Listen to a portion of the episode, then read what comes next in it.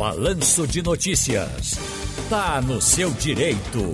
Gente, olha, nesse período de pandemia aumentou muito o número de prisões né, por devedores de pensão alimentícia. Deixa eu ouvir o doutor Paulo Alves Sérgio Abuana. Ah, não, é Paulo Sérgio Alves Abuana, advogado criminalista que esclarece mais sobre esse assunto. Eu comecei a inventar de botar teu nome completo, Paulinho. Agora estou começando a me enrolar por aqui. Tudo bom, amigo? Tá tudo jóia, Ciro. Você tá um menino, viu? Eu vi hoje de manhã, cinco e pouca da manhã com Paulo Roberto. Já tá no ar de novo. Vai fazer a noite também, não? Sim, é porque hoje é o nosso querido Gurgel, rapaz. Ele ligou e disse: rapaz, sabe como é que é? Aniversário de casamento, pipipi, papapá. Fique aí, querido. Você tem crédito, tem crédito ele. Ei, rapaz, melhorou teu, teu náutico, não foi, menino? Deu uma reagida, né, Ciro? Pelo menos a gente não cai mais. Vamos ver se dá para chegar ainda. Como diz o seu colega doutor Ney Araújo, vamos trabalhar? Isso, vamos embora. E o que é que aconteceu nessa pandemia que o número de prisões aumentou por conta do não pagamento de pensão alimentícia? A coxa no bolso do povo, no cinto do dinheiro? Penso que sim, viu, Ciro? O, o, tem um estudo do IBDFAM, o IBDFAM é o Instituto Brasileiro de Direito de Família, que ele mostra que aconteceu exatamente isso. No período da pandemia, as prisões uh, civis, por falta de pagamento nas pensões alimentícias, elas tiveram um, um aumento de quase 30%. A gente só pode atribuir esse fato, né? A crise, o desemprego que aumentou, as dificuldades financeiras, o abalo que a pandemia trouxe na economia e resultou nessa situação que é algo que a gente não pode desejar para ninguém, sabe, Ciro? A uhum. prisão sempre é muito ruim. E a prisão por alimentos, eu acho que ela ainda é pior muito bem. Olha, gente, eu estou com o doutor Paulo Abuana, ele é um advogado especialista exatamente também nessas questões aí que eu estou falando para você. As questões de famílias também, se você tem bronca com o direito do consumidor, algo que você queira saber na área criminal, por gentileza, fique à vontade. Você pode ligar, o telefone é esse aqui, ó. 34213148 Rádio Jornal.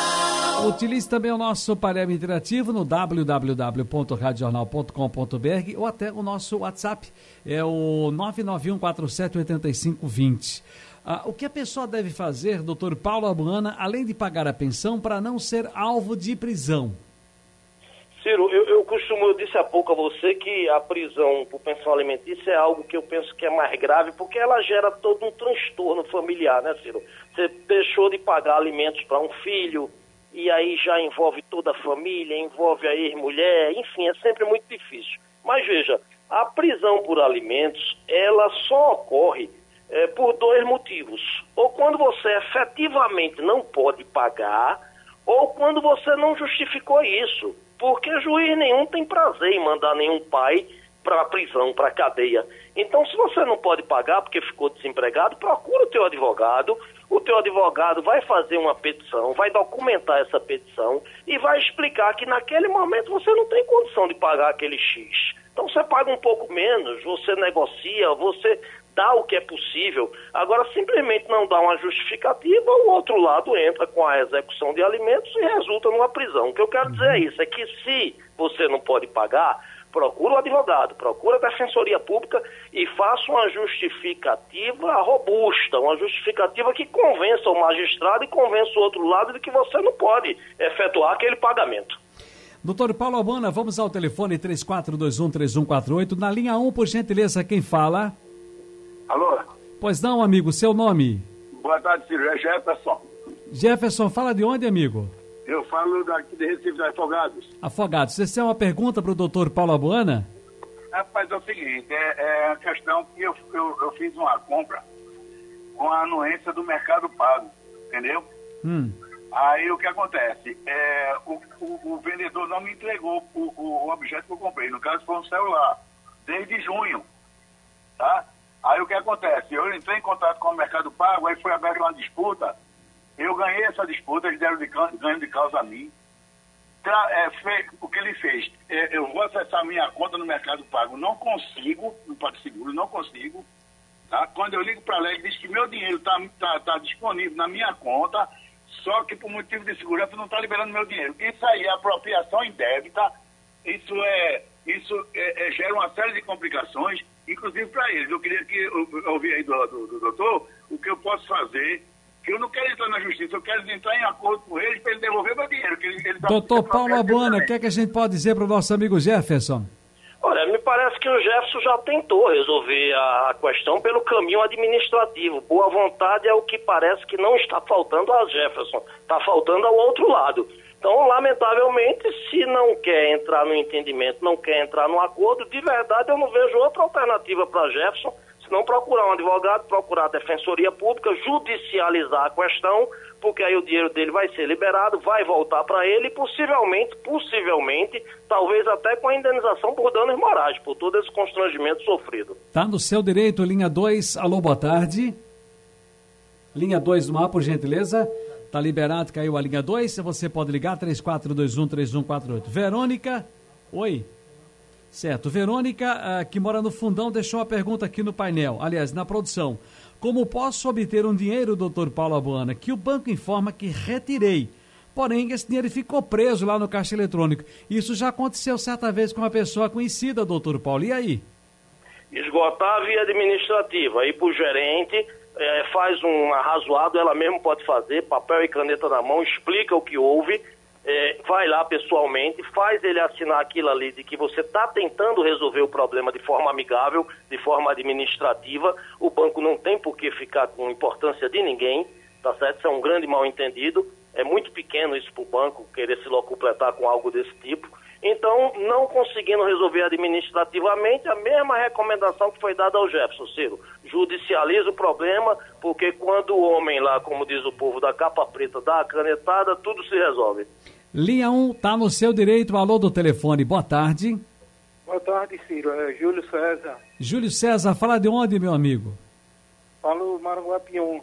Maraguapiú Ciro, é paulista. Eu queria, Pois não. eu queria ver uma situação sobre uma causa que eu estou no PROCON com a CELP, que eu tive um dano na minha geladeira e fiz todo o processo que a CELP pediu sobre acionar o técnico e sobre todo o laudo e todo o recibo que eu tenho do serviço.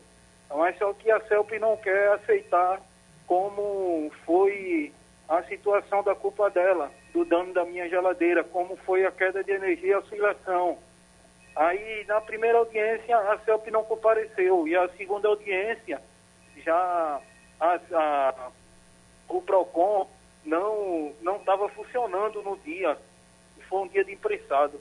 Aí eu queria saber qual a possibilidade de eh, colocar na justiça, nas pequenas causas, Doutor Paulo, Total, né, Ciro? Possibilidade total. Olha, todo respeito ao trabalho dos PROCONs, merecem todo o nosso aplauso, são órgãos competentes, pessoas preparadas que lá trabalham e eles desafogam a justiça, porque quando ele leva o assunto para o PROCON e o PROCON consegue resolver, eh, fazer uma transação com o outro lado, o assunto encerrado, isso não vira um processo.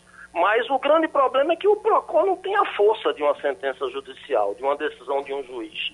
A decisão do juiz dói no bolso. Não é? Então, se ele não conseguiu via o PROCON, não tem outro caminho. Judicializar a questão, Uhum. inclusive embasado com todas essas informações do PROCON.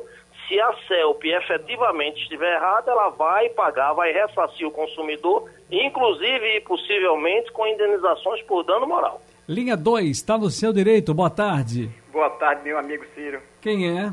É Jorge de Cajueiro Seco. Jorge de Cajueiro Tá Seco. lembrado de mim, amigo, do bolo? O bolo vai sair, viu? Carro do bolo, olha, carro do bolo tá lá em na Ricardo de Bolo, o Seco. Ricardo Bolo é o mesmo nome do- da talha, né, rapaz? Não, mas vai sair. Tá bom. Ciro, eu queria uma pergunta, fazer uma pergunta ao advogado aí. Pois não, Jorge. Uma pessoa que eu gosto muito é essa minha boana e gosto desse também, viu? Hum. Olha, eu, eu tive um relacionamento com uma menina agora, já faz uns dois anos, entendeu? Eu tenho uma criança de um ano e três meses.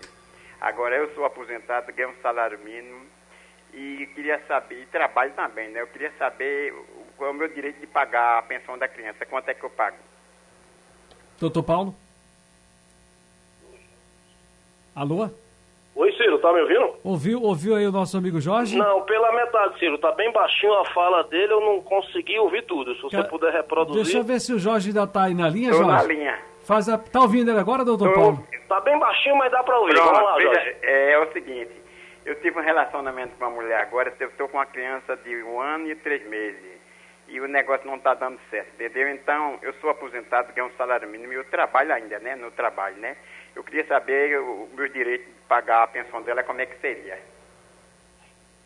Ele tem uma criança com essa mulher, é, não está dando certo o negócio, ele tem um, uma aposentadoria no valor de um salário mínimo, está trabalhando lá, faz- se vira também, tem uma graninha aí por fora também, e quer saber, bom, se for para a justiça, deve ir, como é que fica essa questão da pensão? Qual é o percentual que geralmente se dá, doutor Paulo? Veja, Ciro, o- o- a pensão ela é sempre aquele binômio, né? Necessidade da, de quem precisa do alimento e possibilidade de quem pode pagar.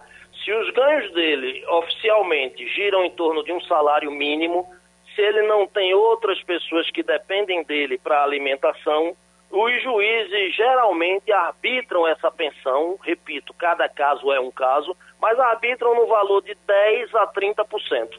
Então pode dar 100 reais, 10% de um salário mínimo, 200, 300. Aí quem está ouvindo diz, oh, eu vou criar uma criança com 100 reais. Não, não vai, mas é necessidade versus possibilidade. Para- Uma coisa é uma pensão do filho de Neymar, outra coisa é uma pensão aí do nosso amigo que ganha um salário mínimo, né? Vamos fechar com o WhatsApp? Alô, Marco Aurélio. Sim, boa tarde. Meu nome é Marcos Aurélio, moro em Manguapium, Paulista. É, gostaria de saber do, do advogado trabalhista que eu tenho 51 anos e tenho 33 anos de, de carteira assinada. E gostaria de saber, e mais é periculosidade. Gostaria de saber se eu tenho direito à minha, da entrada na aposentadoria agora ou como é que eu posso fazer. O caso é trabalhista, doutor Paulo Abuana. Dá uma luz? Mais do que isso, é previdenciário, né, Ciro? Sim, Aí sim, é o sim. doutor Ney Araújo, que é craque, e tantos outros colegas. Mas veja, a princípio, de forma bem genérica, o caso dele precisa pegar papel, analisar, etc, etc, e por um colega que seja especialista na área. Mas a princípio vejo com bons olhos que ele procure um defensor público ou um especialista em direito previdenciário para resolver essa questão dele. Ciro. Está no seu direito, doutor Paulo Abuana. Até a mais. Um grande abraço, Ciro.